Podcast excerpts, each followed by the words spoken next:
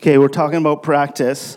This is 2002, Allen Iverson in one of the most famous sports press conferences where his practice habits were brought into question. He's showing up late or not coming to practices. In that press conference, he drops the word practice 22 times.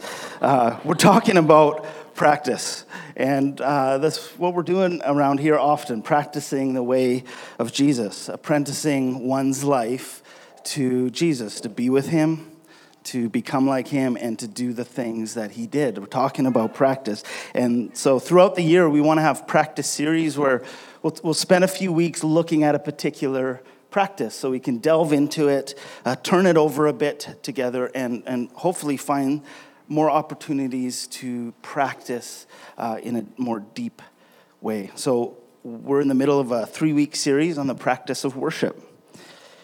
And I want to ask a really simple question. What is going on here on a Sunday morning?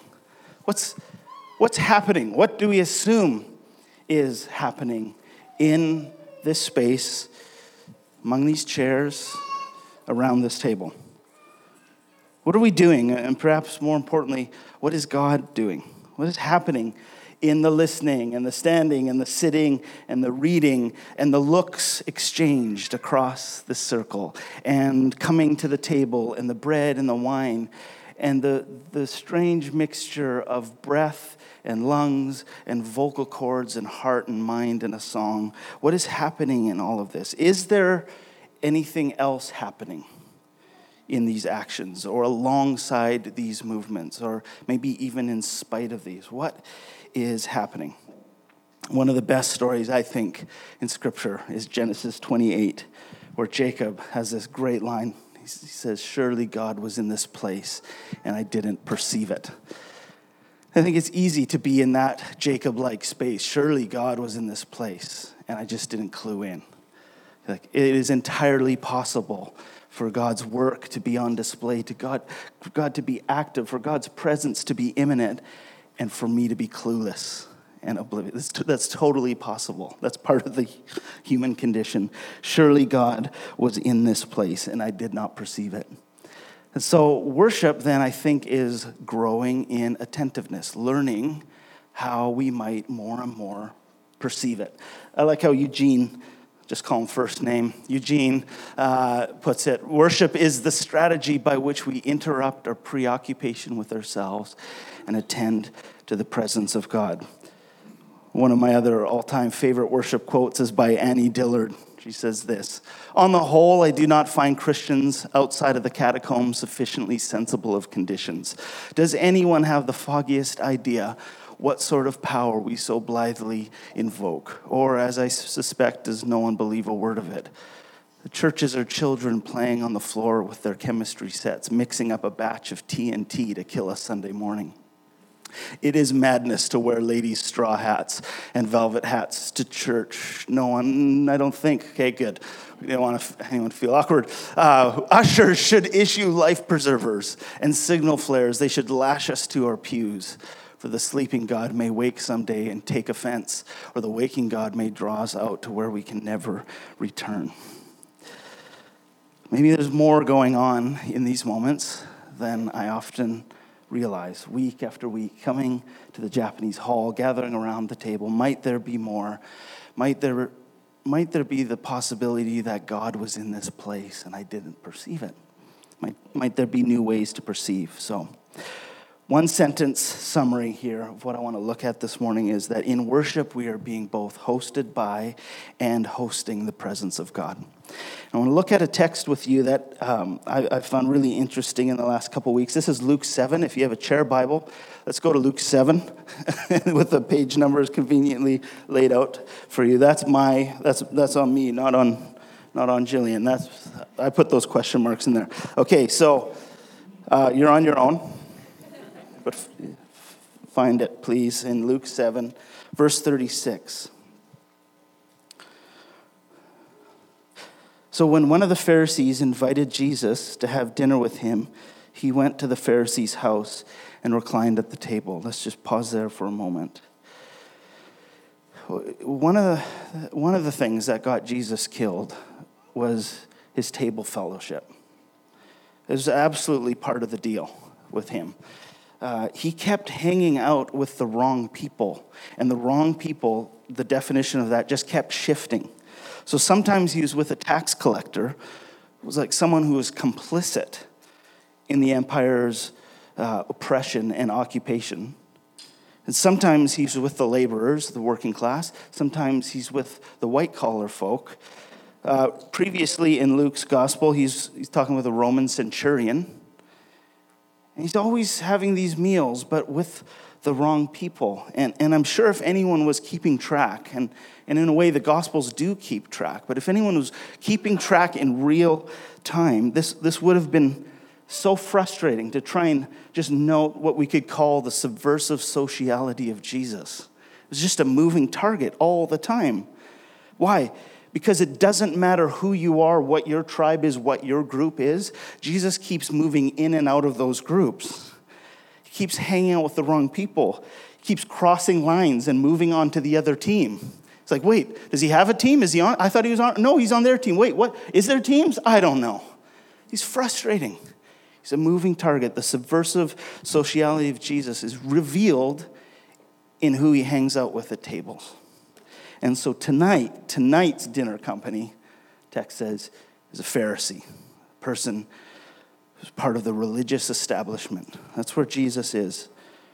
There's a contrast that Luke is going to note here. So let's keep going. Verse 37, we've got a Pharisee and then a woman in the town who lived a sinful life learned that Jesus was eating at the Pharisee's house. So she came there with an alabaster jar of perfume, and as she stood behind him at his feet weeping, she began to wet his feet with her tears.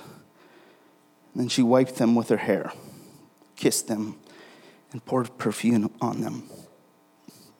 And when the Pharisees who had invited Jesus saw this, he said to himself, if this man were a prophet, he would know who is touching him and what kind of woman she is, that she is a sinner. So who is this? The label keeps coming up, a sinner. I love reading really conservative commentators. This was one who said, she was probably one who fraternizes with Gentiles for economic purposes. Okay, so there's a label here for this woman. And that's mostly what they're seeing, according to this label. Not her name, not her story, not the pain, not her. Sinner. That's what they see. And in fact, they're troubled because Jesus doesn't see like they see. Pharisee says, this really calls into question Jesus's legitimacy because he's not seeing like we see. Now, Jesus, in just classic way, he addresses the guest and he says, Simon, I have something to tell you. Tell me, teacher, he said. And Jesus goes into a little mini, like a micro parable, little story, just to zoom out so that Simon might be able to be at least a little less defensive.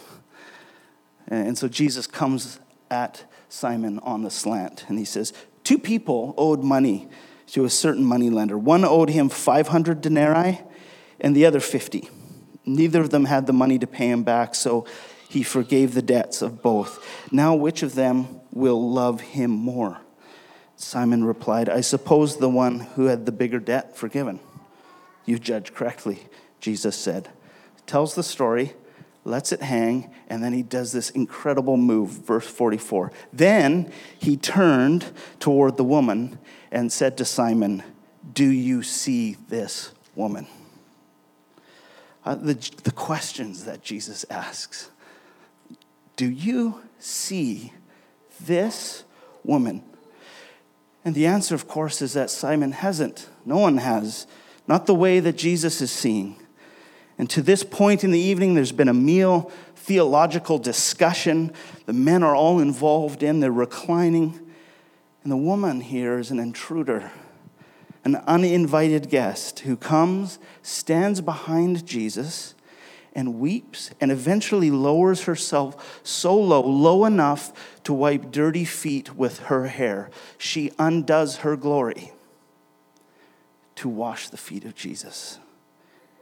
Jesus turns to her and he, in a way, he centers her. She's on the margins and the edge of the story. He turns and says, this is where the action is. What she's doing. I want to reorient the room around her and what's happening then in this moment. What's she doing? What is she bringing? What in this matters so much to Jesus that he would ennoble it and elevate her actions as the needed thing? What is this woman doing? She's doing a lot of things. She's interrupting. She's not waiting for permission. She's anointing Jesus.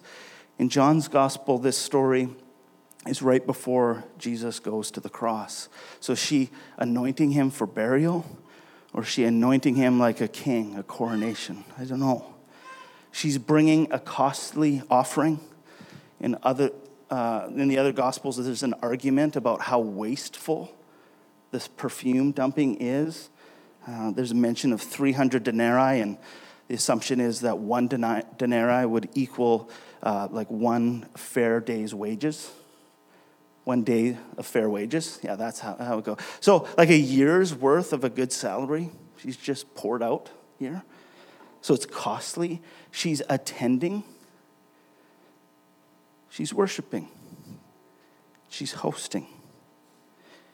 And Jesus points out in the following verses all the ways that she's hosting. Verse 45. Do you see this woman? I came into your house, and you did not give me any water for my feet, but she wet my feet with her tears and wiped them with her hair. And you did not give me a kiss, but this woman, from the time I entered, has not stopped kissing my feet. You did not put oil on my head, but she has poured perfume on my feet. Therefore, I tell you, her many sins have been forgiven, as her great love has shown. But whoever has been forgiven little loves little. She's hosting. Foot washing, kissing, attending. And Jesus calls out the lack of hospitality by this contrast, saying, you did not, but she. You did not, but she. So there's a contrast. Two postures, we could say, in worship. She bows, they recline. She's preoccupied by adoration. They're preoccupied by arguments. She disregards decorum for devotion. They honor optics for respectability. She extravagantly pours out her love, and they cautiously measure their theology. Do you see this woman, Jesus says? This woman who does not wait for permission, who isn't looking to those around her to determine how she's going to come, who approaches in courageous weakness, has little concern for reputation maintenance, and has a concern for one thing, and that is showing up to love Jesus. The woman, not the men, is the one who truly sees who's in the midst. She's the one who perceives that God is in this place. And why? Because she's hosting, because she knows how much she's been hosted. She knows how much she's received the hospitality of God. She loves because he loved her first. And this is what Jesus says. If you've been forgiven much, you're going to love much. And if you've been forgiven little, you're going to love little. There's a correlation. Your perspective of what God's done to you in your life, how much you've received, there's going to be a correlation of what flows out. So, when I find rest in God, when I find that God is the place I can fall apart, find sanctuary and joy, then worship springs. When I remember, when I reconnect the story of my life with the goodness of God in my personal history, devotion comes out. And when I see my deep need and how Jesus has met that need, gratitude flows. This is what's fueling her worship. This is what fuels all worship. And it's always this movement. Revelation plus response.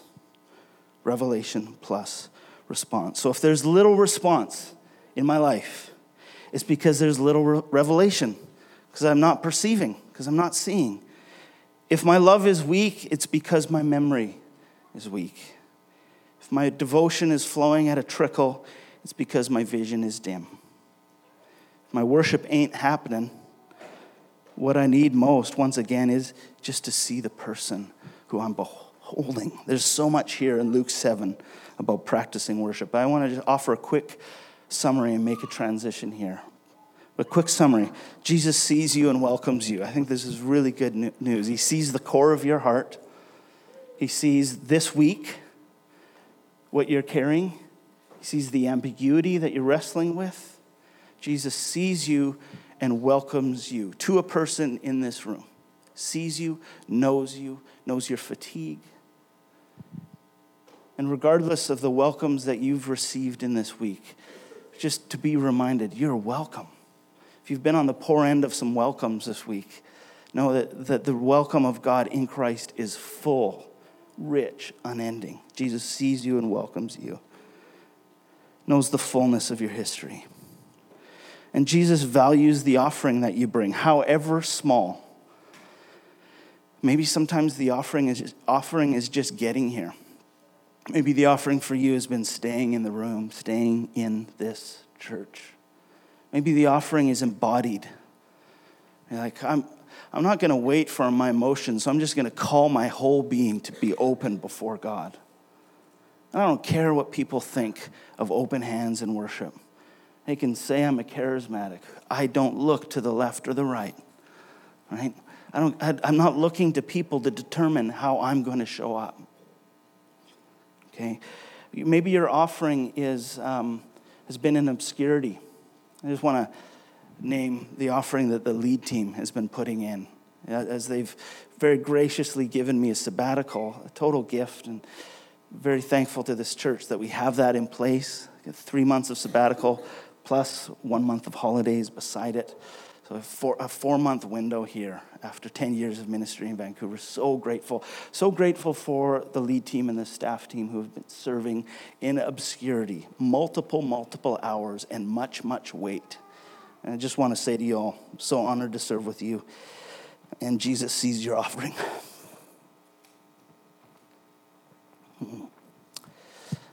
Lastly, Jesus prioritized a hosting of his presence, however desperate. It doesn't have to be pretty. There's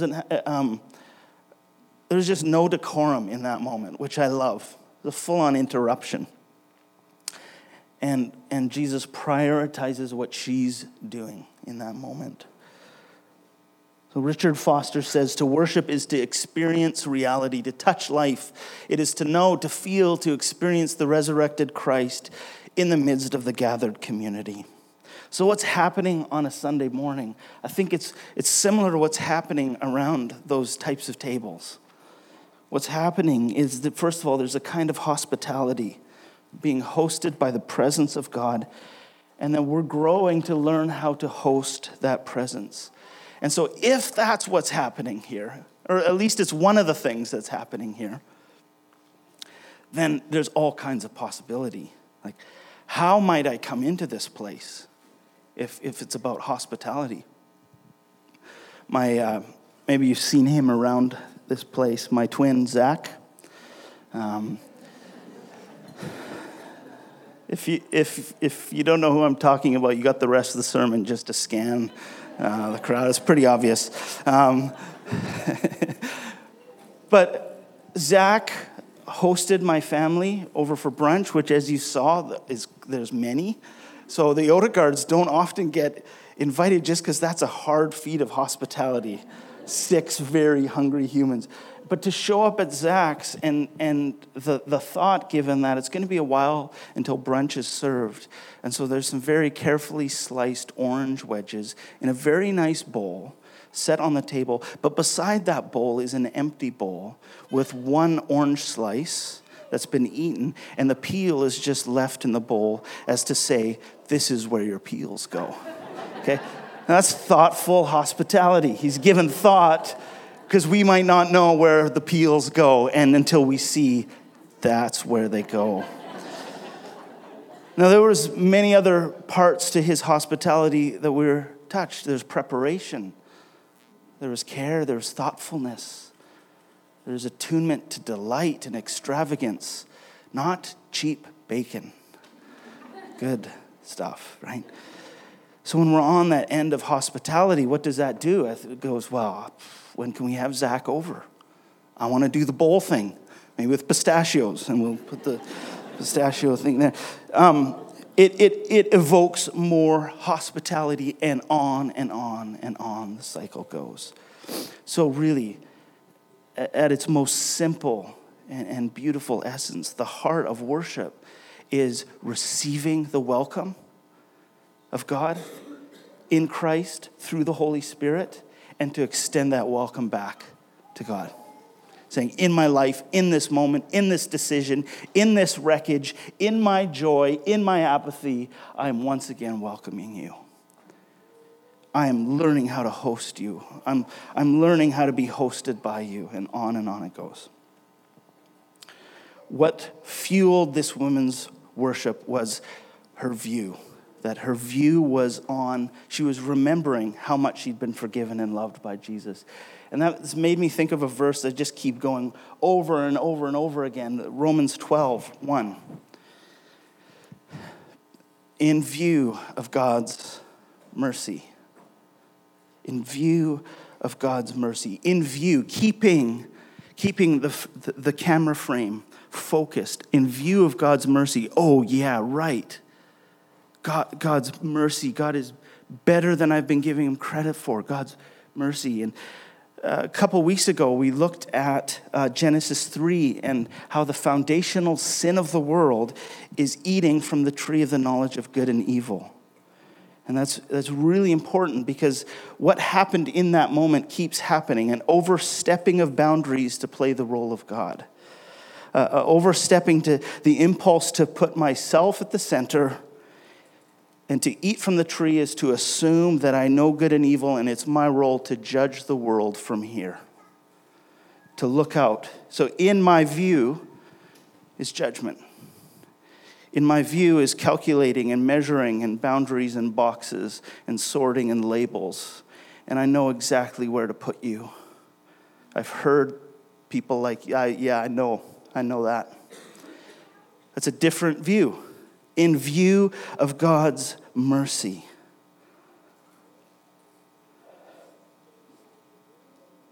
Okay, I wasn't sure if we're going to do this. Let's do this. Okay, I need some volunteers. I need 6 people who don't mind being up front and who can. This isn't drama per se. Am I going to get anyone with this lead-in? Probably not. I just need 6 people. Okay, I got 2. Okay, Eva. Okay, 2 more. Yep. Okay. Maybe a couple more ladies. Thank you, Kara. Okay. Thank you. Okay. Okay. So in pairs of 2. So this was I was at a workshop on Bowen Island, and you got partners, and we did this. It was after lunch, and we did this exercise where we were moving around the room. We're not going to do that, but we're contrasting the difference between seeing with judgment and seeing with curiosity. And so what I want you to do in your pairs, decide which of you are going to be the embodier and which one of you is going to be the receiver. So just decide quickly. Okay? Oh, we got some rock, paper, scissors going here. Okay. So who here is embodiers? Okay. Okay, all on the right. That's helpful. Okay. So what I want you to do, embodiers, is even now as I'm talking, start dialing up memories, feelings of judgment. What it feels like to judge someone, how to look on someone with contempt. If you want to dial up a memory of where you've held contempt in your heart, and so what you're going to do here is you're going to pull that up, and however you want in your body to embody that, not touching the other person. Respecting their space, but try and embody judgment to that person.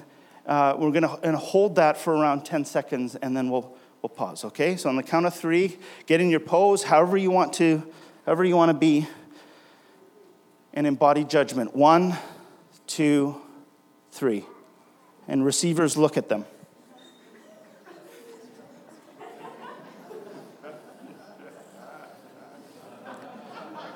Come on, judgers, pour it out. Pour it out here, Ben.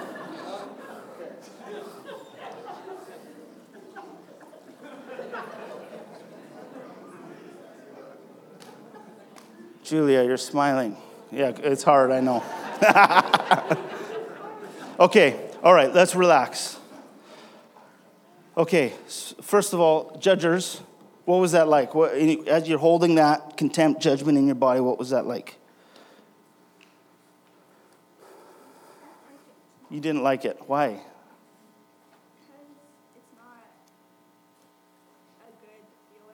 it's not a good feeling. It's not a good feeling, yeah. What was it like for you? It was hard to look at someone who I have. I like Kara. You like Kara, yeah. And to be like, and to think like, oh, I don't know, just to try to like judge her was weird, and I couldn't think of a memory, so I laughed. You couldn't think of a memory, yeah. How about for you, Ben? Well, I thought of a real memory, so I felt really gross. So it wasn't gross towards David because I like David, but I was like thinking of a real memory, how I felt in that moment. Yeah. And I was like, I don't want to be here. I don't like you. You're in a box, yeah. And I can disregard you for all these reasons. Yeah. Receivers, what was it like for you to be on the receiving end of this embodied judgment? What was it like for you, David? It's hard not to laugh. It was really hard not to laugh, just because I know that this is yeah, fake. I know that this is fake, yeah. But receiving judgment is hard, and I hate it. Yeah. And so yeah, that's yeah. It was difficult to receive it here. Yeah. I felt like I could receive it like a joke, but receiving it in general is very hard. Yeah. So yeah. That's a good word. Yeah, I think for like a split second, I actually went on the defense because I was surprised. I was like, oh, this is fun. Then I looked and I was like, And then I became like, oh, I need to match that. So I was like, So and then I judged her. So I think that's the story that. There's a bit of power in this 12-year-old here. Yeah. Sorry, sweetheart. Yeah. What about for you, Kara? It made me feel a little bit defensive. Yeah. I felt like she was mimicking me and it made me feel weird. Yeah. Okay. So we all heard that and hopefully would say, yeah, I know that. It's hard. It's gross. I felt defensive. Okay, now embodiers. Receivers, same role, but embodiers, I want you to embody curiosity. However you want to go, whatever posture that looks like, however you want to hold your face. If you want to bring up a memory of something that you've been curious about or you genuinely are curious about, I want you to try and bring that as much as you can into your body and pour that out on the person standing beside you in three. Okay, three, and face each other, okay? 1, 2, 3.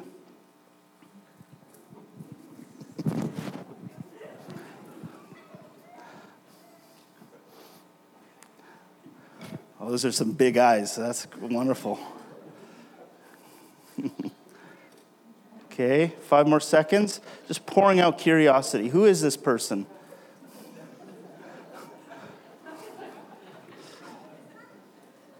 Okay, great. All right, so for curious people, what was that like to pour out curiosity this time? Instead of gross, it feels really good. Yeah. And the focus, I wasn't even thinking about myself. I was thinking about him. Interesting. Yeah. You find any comments? I liked that better. Yeah.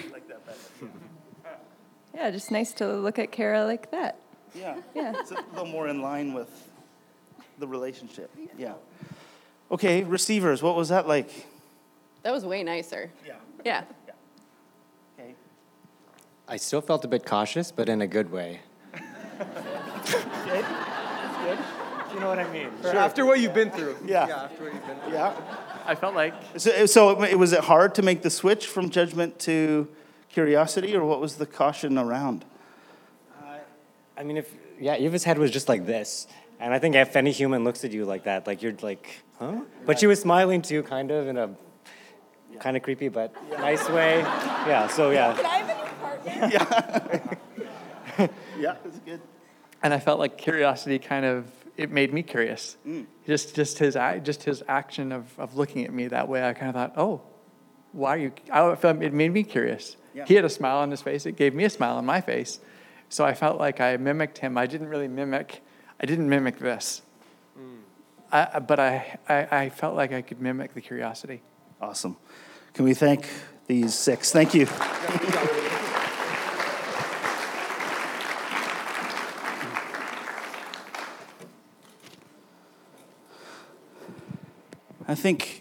I think curiosity is a derivative of mercy.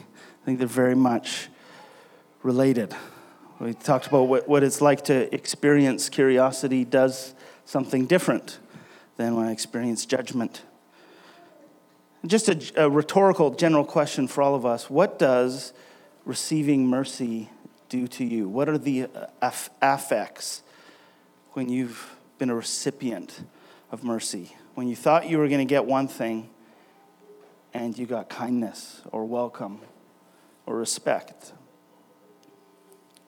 or delight.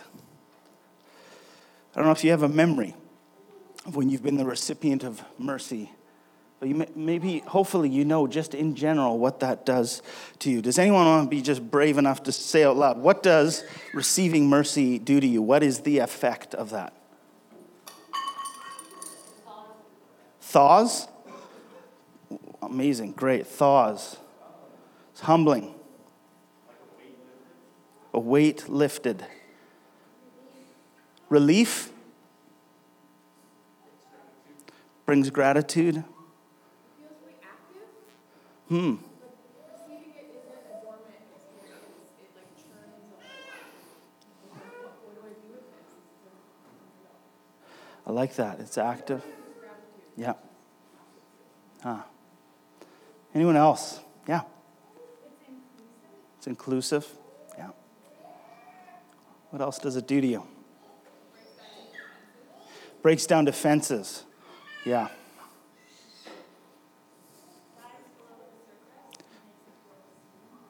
Dives below the surface and makes you feel seen. One of the things I think about in my experience when I receive mercy, I would say a softening occurs. Come under a waterfall of mercy, a softening occurs.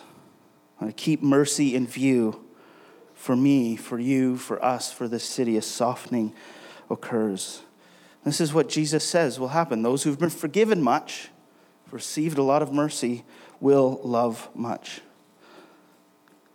By continuously coming under the waterfall of mercy, I am softened, and I become a soft place for other people.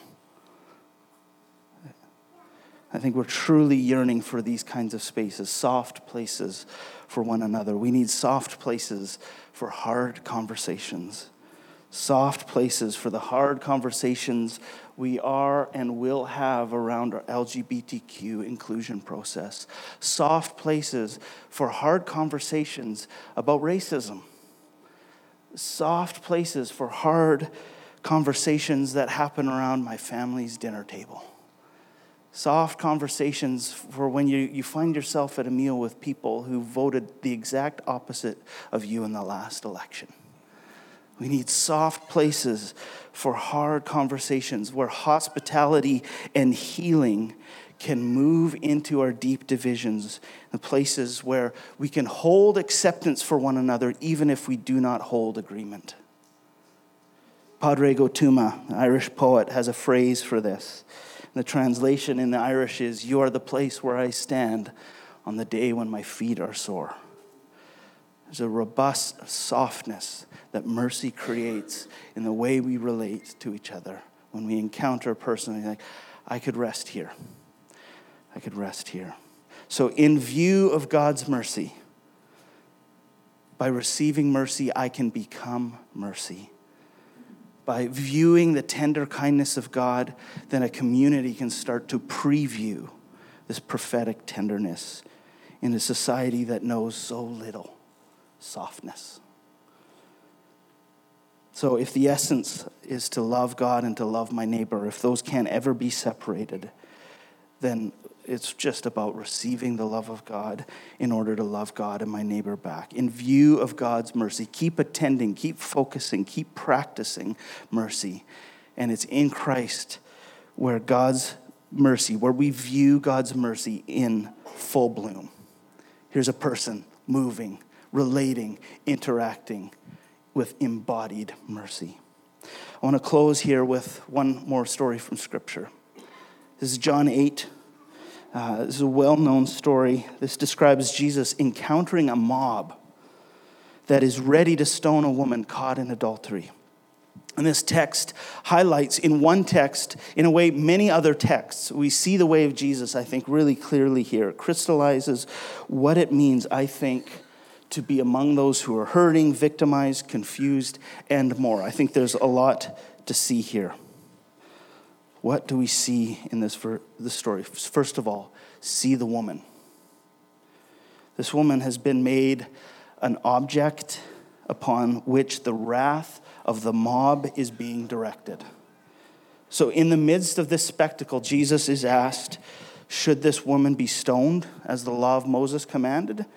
And so Jesus is getting drawn in. The text says trapped. He's getting trapped into a theological argument. What you going to do, Jesus? Whose side are you on here? Jesus doesn't see the polarities, doesn't see the game that's at foot here, the ideological gridlock. Jesus, first of all, sees the woman. I think as we want to grow in mercy, this is an invitation for us to see the woman, to see those who have long been on the receiving end of this kind of threat and this kind of judgment, to see the woman, and to see people groups like this woman, and to see yourself in this woman. There's a lot to see here. To see your own shame and your own need, your own isolation. That moment when your fears are realized and you are exposed. I think there's deep identification to be found in seeing the woman. We're also invited to see the mob. See the mob. See them and their commitment to being right. See the mob full of righteous indignation, ready to do the wrong thing for the rightness of their belief. Ready to do the wrong thing to even obliterate someone. So seeing the mob requires unbelievable honesty to say, in what ways have I been oppressed, and what ways am I participating as oppressor? Who do I want to throw stones at? It's easier to see the woman and to see myself there. It's harder and more daring to see myself in the mob. Who do I want to throw stones at? What kinds of people do I want to rid the world of? What viewpoints do I want to see destroyed just on YouTube? What viewpoints do I want to see destroyed intellectually, figuratively, or physically? Whose demise do I quietly cherish? So it takes radical courage to face oneself in a way to see that the stone throwers are not just them, but also me. Who do you want to throw stones at? NDP, Green Party, Conservatives, those Christians who hold an affirming view on LGBTQ inclusion, perhaps those backwards traditionalists. Allow me to use a few labels here to make the point. Is it the social justice warriors, or is it those Jordan Peterson devotees? How has what's been going on in Alabama in the last couple weeks, how has that been going on in you? Are there any stones around your feet? To be clear, I'm not talking about anger. I'm not talking about holding strong conviction. I'm not talking about lopping the edges off of those convictions. And I am not diminishing the effects of some of the viewpoints I just named. I'm talking about stones. And the ability to throw them is way too easy on online comment boards, at the back of church conversations, at my own table, with my friends. Stones can be all kinds of things. Stones can be Bible verses, quotes, links, PDFs. Stones can be pejoratives of every variety. It's easier to identify with the woman. It's way harder to identify with the mob. I've been reading a guy, Dan White Jr., and he's been noting how the polarization of our time, the massive amounts of stone throwing that are happening in our cultural moment, he says really, he thinks is rooted in fundamentalism. And he describes it this way: fundamentalism is not what we believe, it's how we hold our beliefs.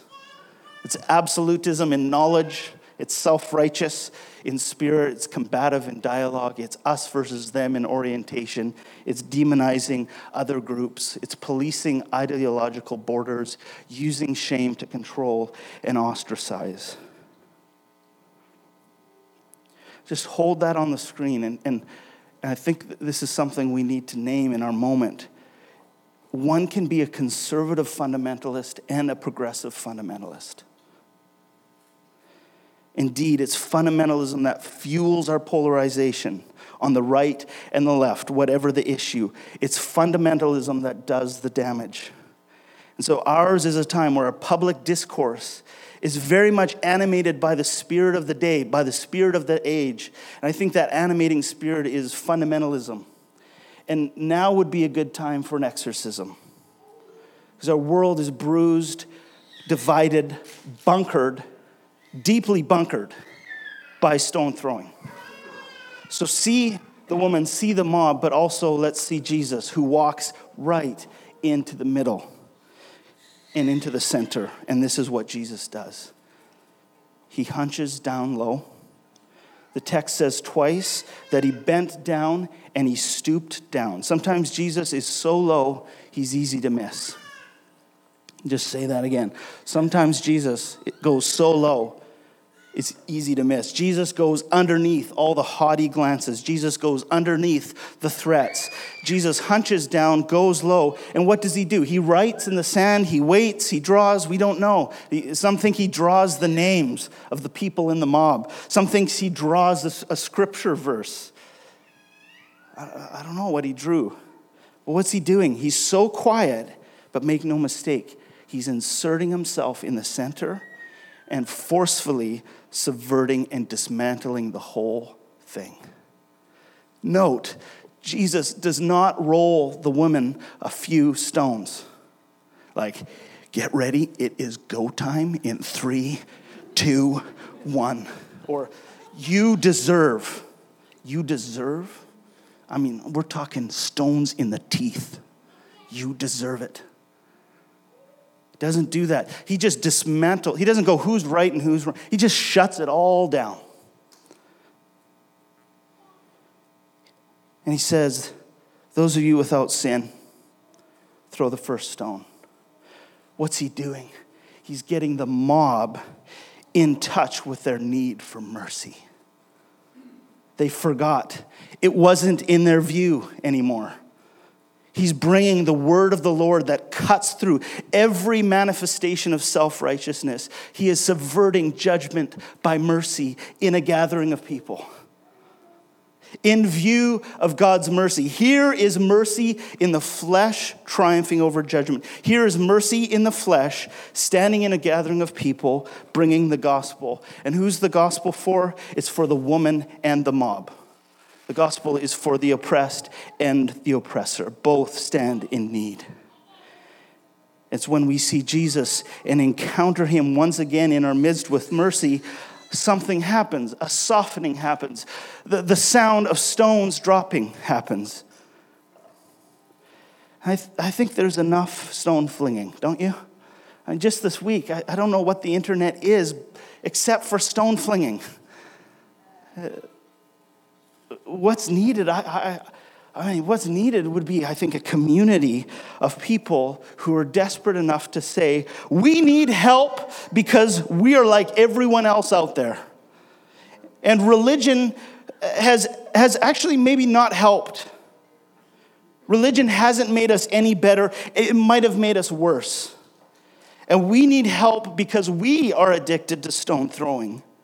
And to say, my name's Lance, I'm a stone thrower. I'm addicted to being right, thinking I'm right, needing others to be wrong so I can be right.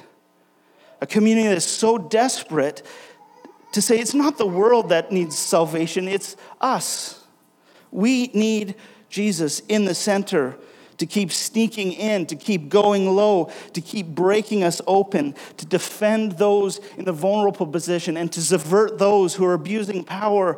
We need Jesus to dismantle the binaries of left and right, traditional and progressive, and us and them, to come in and just to shut it all down. We need presence. We need subversion. We need mercy. So this is about becoming a community that isn't founded on agreement, because real relationships never are. I deeply disagree with some of Paul Stapleton's, how can I bring this out into the open now? And yet, I just dearly love him. I'm not naming anything, Paul. Yeah. A community that isn't founded on agreement, but is founded on affection. And if I don't have it, there's one who's rich in love. A community that drops the stones and drops the defending game and drops playing the role of God and takes up the call to radically love my enemy. A community that not only drops the stones and walks away, though that's needed for a time. And that's what happens in this story. It drops the stones, but stays. Drops the stones and stays in the room. That stays and gets curious about those I do not understand, about those I deeply disagree with, and says, will you forgive me? And says, can you tell me your painful stories and I'll tell you mine? And says, might we become a soft place for one another? And might we use these stones for something else? Perhaps we could make something here. We got any masons in the crowd? Okay, we don't. Then let's just do it on our own. Maybe we could just construct something here together. I don't know. Maybe a meeting place. Maybe a place that is founded on this type of encounter. We could say it's a house of mercy. A place where we meet because the living God meets us in our meeting, and a place where these stones are transfigured into a table. We could make that. We are making that. This is what's happening. I want to contend. This is what's happening. This is what it's worth showing up for and being seen. We tend to the presence of Christ at this table so that we can tend to it at all of our other tables. We look for Christ in this circle and the full spectrum of disagreements that exist just in this room. We look for Christ in this circle so that we can tend to his presence in all of the other circles we inhabit. We receive mercy in these moments so that we might become mercy in the moments to come in this week. What's going on here? What's happening in a Sunday morning gathering? Friends, we're practicing mercy. I want to say a prayer here. This is from Johnny Baker. So say this prayer and then we'll come to the table. Yeah, it's keep going at the end of the slides. I think it's in there. Yeah. It's a prayer called Soft Eyes. May the God who is community be with us as we seek to be a community. And may God bless our dreams, and may God shatter our dreams. May God help us to be real and to find depth in weakness and brokenness. And may God help us to face and grow through conflict rather than pretend by being nice. May we look at each other through the soft eyes of respect and compassion rather than the hard eyes of criticism and condemnation. May God help us let go of control and the need to fix one another. May God help us discover we are needy in our own souls and give attention to our own hearts. And may God grant us the gift of an extraordinary love that flows from the heart of God that covers a multitude of wrongs. Amen.